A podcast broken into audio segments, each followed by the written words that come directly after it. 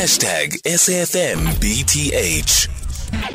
In conversation next with uh, Terri-Liza Fortein, who's a communications manager at the Southern African Alcohol Policy Alliance. Over the past two days, we've been speaking to various role players about the Basic Education Laws Amendment Bill, which is called a BELA, that was recently approved by the Portfolio Committee on Basic Education.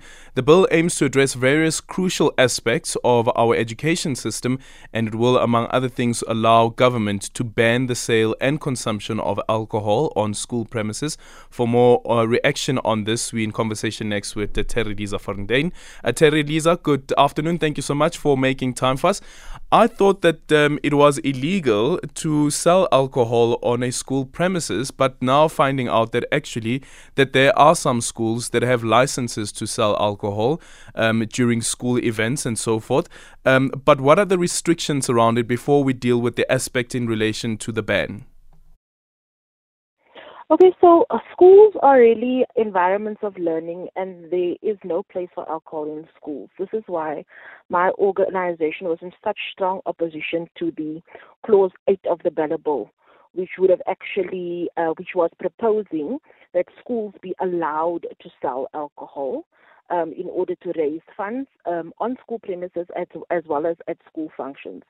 So, um, since the bill was released, um, my organization, the Southern African Alcohol Policy Alliance, as well as our alliance partners and communities across the country have said, you know, um, alcohol doesn't belong in our schools.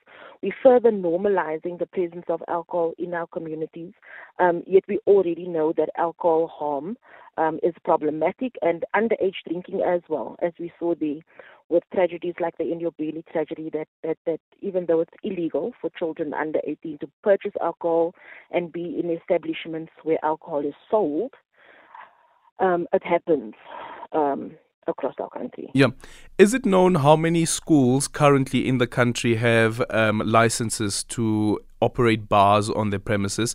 Because I see the Daily Dispatch um, has a quote from the Eastern Cape Liquor Board that says that there are seven fee paying schools in the Buffalo City Metro's uh, area that have licensed bars on their premises.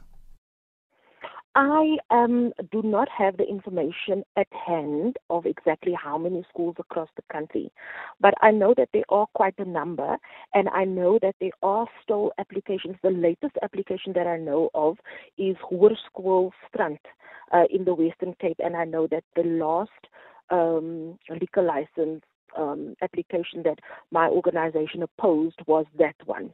Um, and so, yes, schools are applying for, for these licenses and they do get granted. But, um, you know, in a, a boarding school environment, for example, where there is the main school, and there is uh, another country house or a clubhouse, or in instances where you would have a caretaker staying on the premises. And if those, uh, if those, care, if that caretaker were to have alcohol on the premises, that's a different story. That's a different story altogether. Because my organization is not anti-alcohol; we're anti-alcohol harm. So our issue specifically is where the learners get exposed to alcohol, where the learners see alcohol being purchased, and it's normalized that this is happening in their learning environment. And um, you know, underage drinking is so problematic because it also impacts on uh, on brain development and, and other skills that learners need to to, to really um, prosper in their education.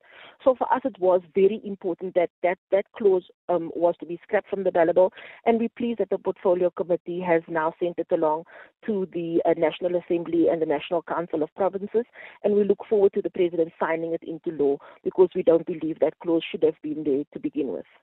Thanks so much for your time. Terri-Liza Fortein there, Communications Manager at the Southern African Alcohol Policy Alliance.